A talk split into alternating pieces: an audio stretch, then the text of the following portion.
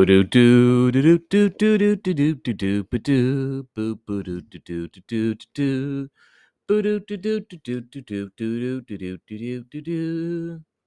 Yeah. Hello everyone. This is Reading with Phines. I am Phines. I'm reading Japanese myths today. The story from Japanese myths that I'm reading is The Ghost of the Lotus Lily. Follow me at Everything's Just Fine on Instagram to see illustrations of mine. Hey, hey, hey, try to read every day. If not, I will for you. Uh, I'd say there's not much to say besides that. Let's get it rolling. The Ghost of the Lotus Lily. My fan's on pretty loud. I'm gonna turn it down. I don't know if you hear it or not, but even if it bothers me. All right. The Ghost of the Lotus Lily. A certain disease broke out in Kyoto, from which many thousands of people died. It spread to Idzumi, Idzumi, where the Lord of Koriyama lived, and Koriyami Yama, his wife and child were stricken down with the melody. Malady. One day, Tada Saman, a high official in Koriyama's castle, received a visit from a Yamabushi, or mountain recluse. This man was full of concern for the illness of the Lord Koriyama, and addressing Saman, he said, All this trouble has come about through the entrance of evil spirits in the castle. They have they have come because the moats about the above abode are dry and contain no lotus.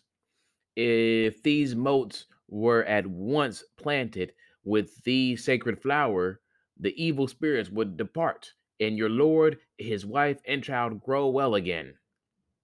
Salmon was great impressed by these wise words, and permission was given for the for this recluse to plant lotus about the castle. When he had accomplished his task, he mysteriously disappeared. Within a week, the Lord Koriyami, his wife, and son were able to get up and resume their respective duties. For by this time, the walls had been repaired, the moats filled with pure water, which reflected the nodding heads of a continuous lotus.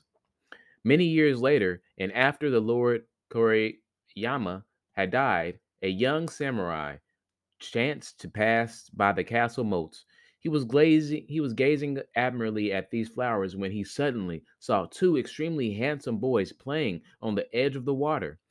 He was about to lead them to a safer place when they sprang into the air and flying disappeared beneath the water. The astonished samurai, believing that he had seen a couple of kappas or river goblins, made a hasty retreat to the castle and there reported his strange adventure. Where uh, when he had told his story, the moats were dragged and cleaned, but nothing could be found of the supposed kappas.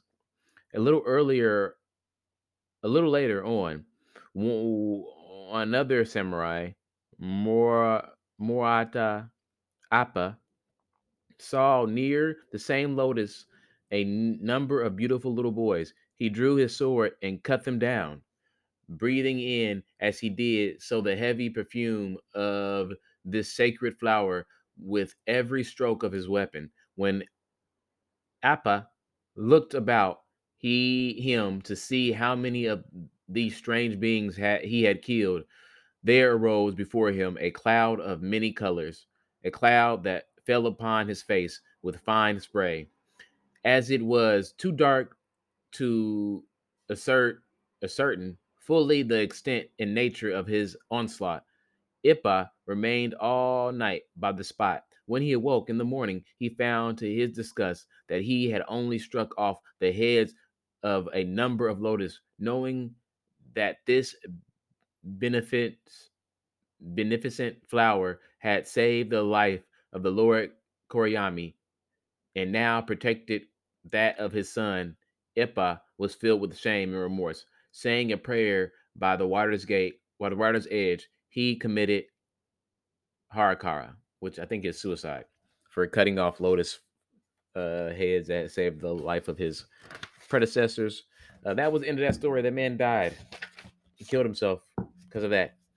Uh, I don't know if delusions, but they saw the lotus flowers moving, bopping up and down. People kept thinking they were goblins or something, but they were nothing but lotus flowers. Uh, so I think that's kind of a good story. It's kind of ironic. The thing that saved one group of people was the death of some others. That's that's funny.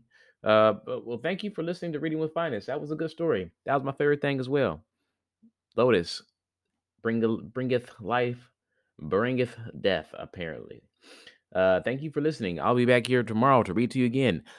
Th- yeah, follow your dreams. Don't cut any lotus down if you can't help it. Uh,